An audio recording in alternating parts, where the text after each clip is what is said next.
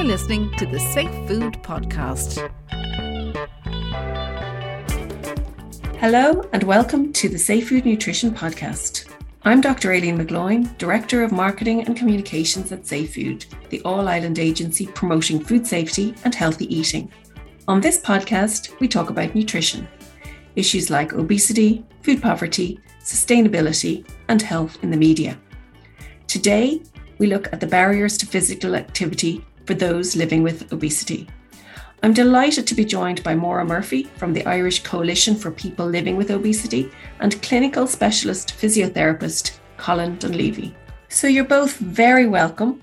Thank you for taking part in this podcast today. Maura, I'm going to start with you if you don't mind.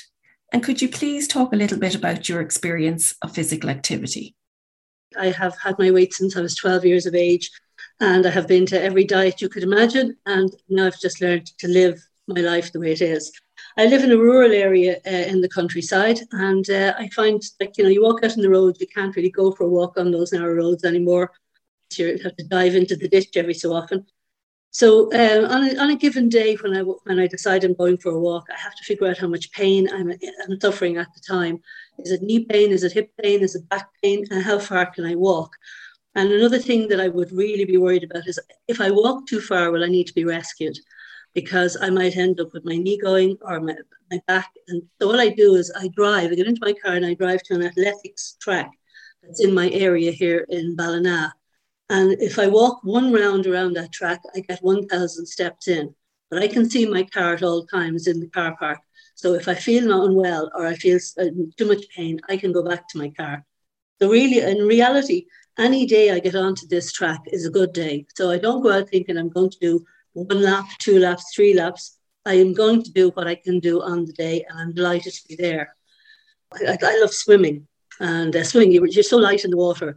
It's you know you really are. It's great for when you're living with obesity, and it does you, you don't hurt your joints. But I can't go swimming unless I examine the pool beforehand. In other words, there has to be steps in. I can't go in a ladder. I can't come back out of a ladder. And I have to have, you know, rails that I can hold on to. But the most important thing is, and possibly a bit of a taboo subject, is personally with obesity. I, from at 12 years of age, putting up the weight, arriving at 28 stone, having uh, gastric surgery, coming down to 17 and a half stone where I am now, I have an apron of skin hang, hanging over my tummy. And that apron of skin underneath it has to, you have to be very careful about the hygiene of that uh, underneath there. So I would have to wash very carefully. But before I go for a walk or anything like that, I would pad that area with cotton wool. And when I come back from my walk, I would take the cotton wool out, of course, and I would wash carefully there and dry very, very carefully. And that's very important for me because I can't afford, I have type 2 diabetes, I cannot afford to have any sores or welts or anything. I have to be totally careful on that subject.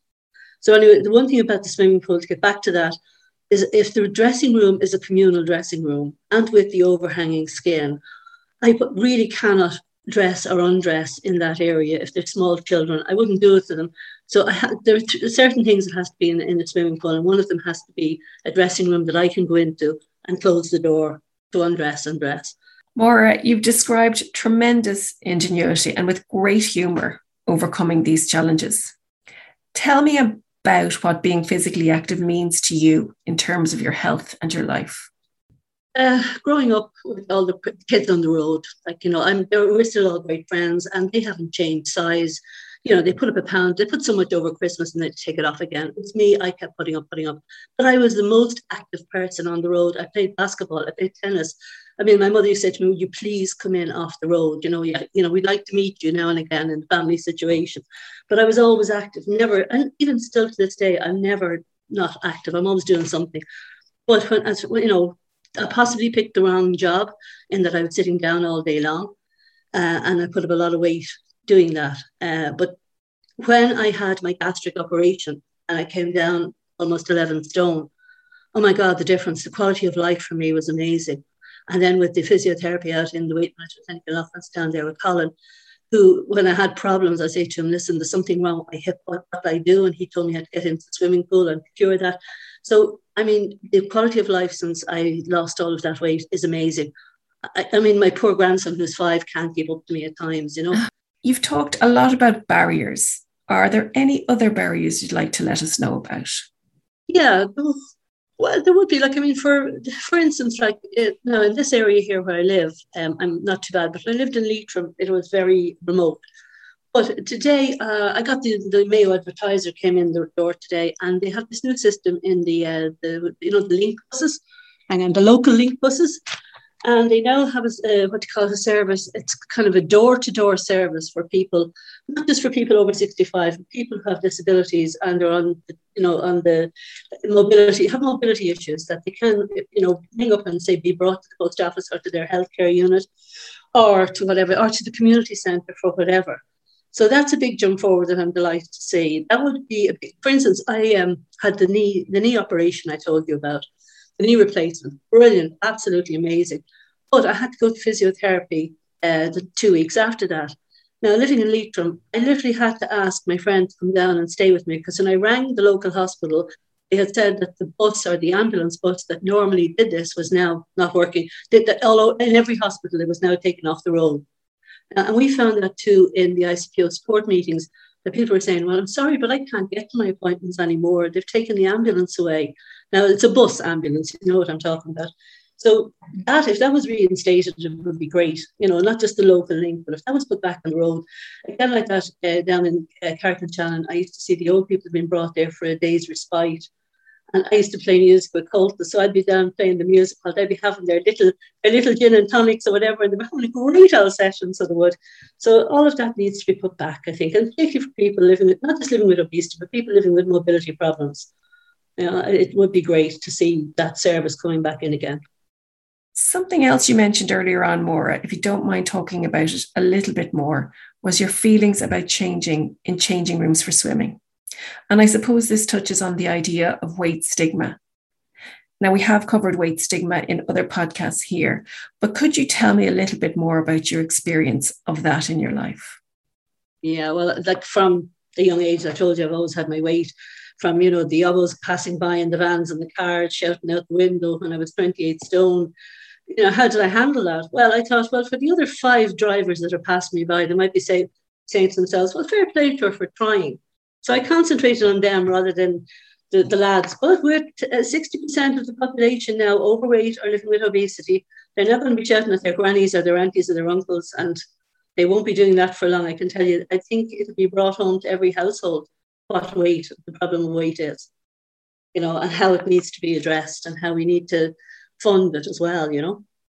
And stigma in the workplace, like I've been passed over twice for promotion uh, this would be in the 90s for starters, uh, when one of the uh, people on the interview panel came to me after. It's a very nice lady. And she said, Gosh, you did a great interview. She said, Top of the panel. She said, Shame about your weight. You were not really suitable for front of house. That was the civil service. Now, there was no redress in 93. And, you know, I was actually just felt more shame than anything else. Again, you go on the mad diets, but you know, in fact, three weeks later, I was actually sent to the front of an office. I worked there for 14 years, but that's how the civil service works. No one knows. But uh, and then uh, when I went back to work after having my children, um, I was in an office working as uh, in accounts, and um, like that, the, the lassie who came in behind me was sent for the permanent job before I was. So when I went into the administration manager and asked him why, he said, "Well, Maura, we knew you wouldn't pass the medical." Colin, if you don't mind, I'll bring you in here. Could you tell us a little bit about your experience as a physiotherapist of working with people to address their weight and their physical activity? I've been working in the weight management service in Loughlinstown since 2008 um, as a physiotherapist. So I, I think over the years, uh, uh, things have changed and our understanding of what we're dealing with has changed. Maura's great story uh, there was the most active kid on the block and yet she's the one who's living with obesity. So that in itself tells us the direction of our, our thoughts have gone. So I think it's when, when we started at this, or my certain imp- certainly my impression coming in was this is about eating less and moving more, and sure, that's not that complicated. Um, but that's not actually it. And all the science that has come on since then has informed us of that. So I suppose I, I probably answered that question a little bit differently. Um, so what generally happens, and Maura as it will can come in and back this up, is that um, your ability and your functional capacity gets eroded and taken away by obesity. And it's not the other way around. So it's not uh, the person doesn't become obese because they're not moving enough. Their movement ability is taken away by the disease. So I suppose it suits me being a physio even better. I thought at the start I was having to do like a TV style on the treadmill and sweat it out, and sure it's gone away then. And I soon found out that it wasn't going to happen. Um, and that that way of thinking about it is so erroneous. And but yet it's still on our TVs, unfortunately. So once you know what you're talking about, when you're when you're when you're trying to help people who are living with, with this disease as a physiotherapist, you are not trying to burn calories. That is that's that's we don't think like that anymore. So we just recognize that there's a load of different parts of a lived experience that takes a person's ability to move away. And then um, my role and our role and uh, anyone providing healthcare uh, to this uh, wonderful group of people is getting them to be able to maintain and recover and rehabilitate their movement and their ability to move. Because they've loads more uh, touched on some really important um, bits there. Maybe some some of those will address more we're talking about pain. So uh, pain is very highly prevalent in this uh, in this group of people and there's loads of reasons for that I used to think it was just a mechanical loading thing that the joints and muscles have to do more work, so therefore they get. But that's not actually the problem. That's a part of it, but there's a whole uh, physiological side where there's some what we call pro-inflammatory status that makes things a little bit more sensitized and sensitive. But I think there's a and the more I I I, I I'm I'm in this area, you can see there's a huge psychological load when you're living with the, the, disease of obesity. And Maura was talking about the experience when you're dealing with others, and they are what's called othering you and making you different and making you outside the group. But actually, you probably do it to yourself too. Would that be fair shout, Maura? That, that it, yeah, there's definitely self self discrimination that you do and your self stigmatization that you do because exactly. uh, because you know you just have it. You have all these doubts and things that build up in your mind. You know and it makes you, you you come down on yourself and anybody who's going around with a psychological load to carry mm. The line between your body experience your somatic somatic experience and your psychological health is very blurred and again when i when i left college hundreds of years ago, I thought it was very simple. The brain lives up there and the body is down there, and they don't really do much together, but they share loads of the whole thing. You can't separate. So if somebody's feeling chronically like I'm a bad person, look, I'm a failure at this, uh, that's another massive part of why people are living with pain. And you, you express that bit. And there's a little bit of the load and a little bit of the inflammatory uh, status. And then you probably become a bit deconditioned because of the disease and all that, that, that processes with it. And then that in itself will make moving a little bit harder and a little bit more painful. Can I just say there, Colin, the first day that I met you when I was 28 stone at the weight management clinic in Loughlinstown, and you said to me, let's go for a walk. I really, my, my heart went down to my boots. I thought, I'm never going to do this. And I have to say, fair play to you. We, it took us a long time to get around that car park. You kept the chat going. You had a thing on my finger taking my, my pulse or whatever it was, and you kept the chat going. And after that, I thought, hang on, I got around that car park that wasn't too bad at all. So it wasn't. So that made me realize I can actually do this.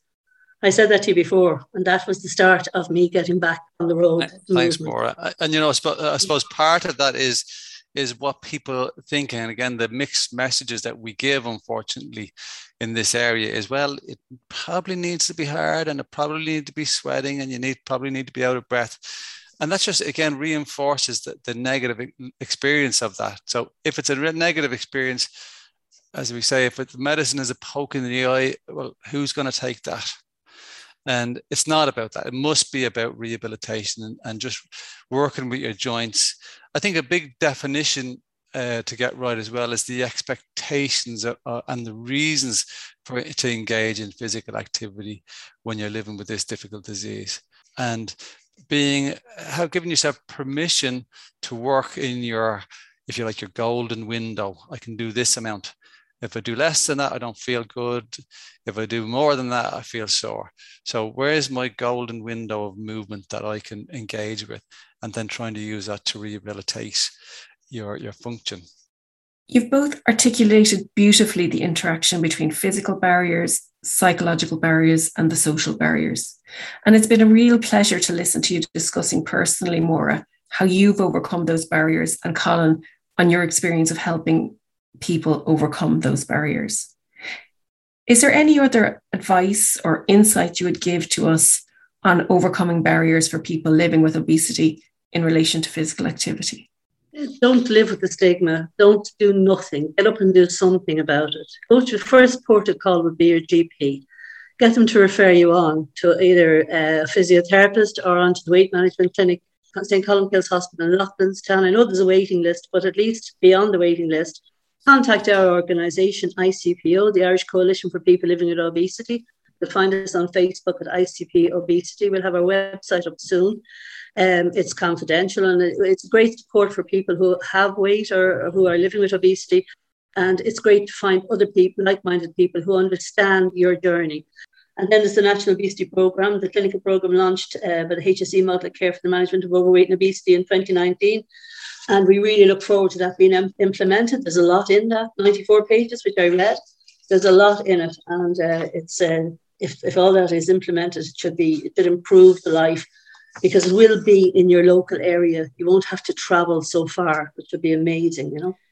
Colin, is there anything you'd like to add to that in your experience of supports that are available?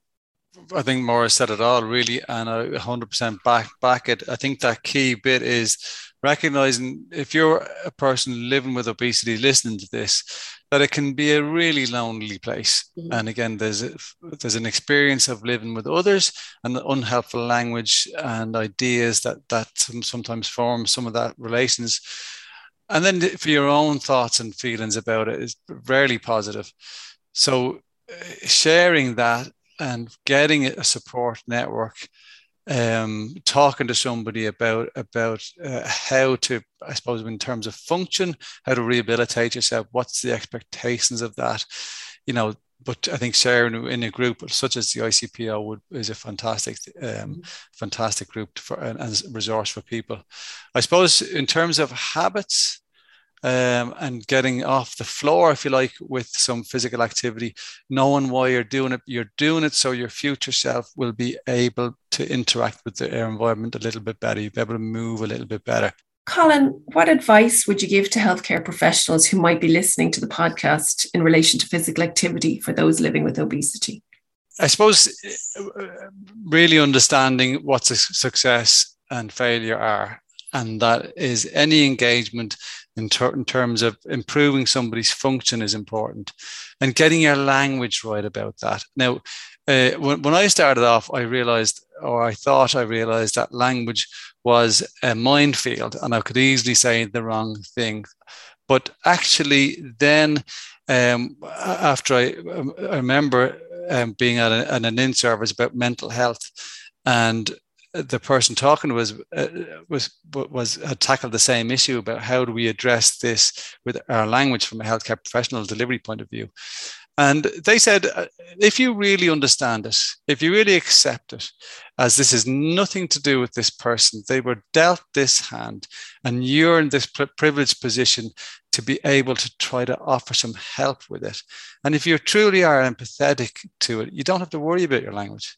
It will just come out normal. And the, you won't say things that are offensive or, or or, or threatening to your collaborative relationship because it, you couldn't because you're actually there in that space.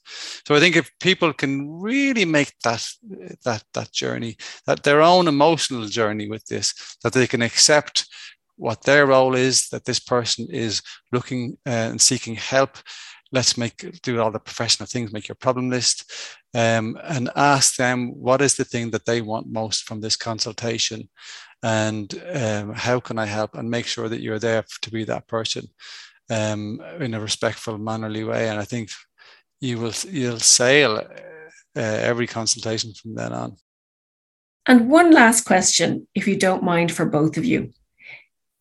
If you have a conversation with a policymaker and you could ask for just one thing, what would that one thing be? I, I, I think uh, if we could all, the, if the policymaker could implement the, the model of care, would be a fantastic achievement. I think we just need to change the narrative, even from uh, the, the, decision makers, that this isn't a, a, disease of eat less, move more. This is a disease that's complex. It's it's it, it, uh, and it needs to be thought of as such and without any stigma uh, attached from from uh, people making decisions in a more empathetic way. And I think public public health decisions could be made. I think they could be made around the availability of top shelf foods. Um, financial implications or uh, financial controls on such things probably would help. Um, uh, although not, i wouldn't be an expert on that. Um, for me, my job is dealing with people with a severe disease, and I just like to make sure that and uh, if somebody is living with a severe disease, that do get access to a service, I suppose, like ours. If I found some policymakers that would even listen to me, I'd say to them at this moment in time, one in five children suffer for, from obesity. So if you can come in at that level and help, really help that level, and put the funding into it, see what's causing it, see what the problem is, uh, it would have to be a cross government support and funding for the full implementation too of the newly launched model of care. Uh, which would be a terrific help. I would say please invest in long term treatment for people who blame themselves, especially when they regain weight. It's ongoing. You don't treat obesity just once. The same, it's the same as other diseases, heart diseases. It's for life. And I would hope that the policymakers would have somebody in their family who would be overweight, with 60% of the population.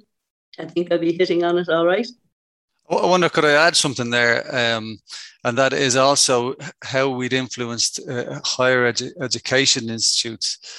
We were talking about stigma from yourself, from other strangers on, on the street, but I think the worst thing is when you meet stigma and negative bias from a healthcare professional. And like we talked about pain, look at the amount of people who come back to me after going to an orthopedic consultation or a vascular consultation and unfortunately, the expert there not understanding the process of this disease and putting it down to, to a 1980s concept of eat less, move more when they learned it and not realizing that things have changed completely and how negative and damaging that is.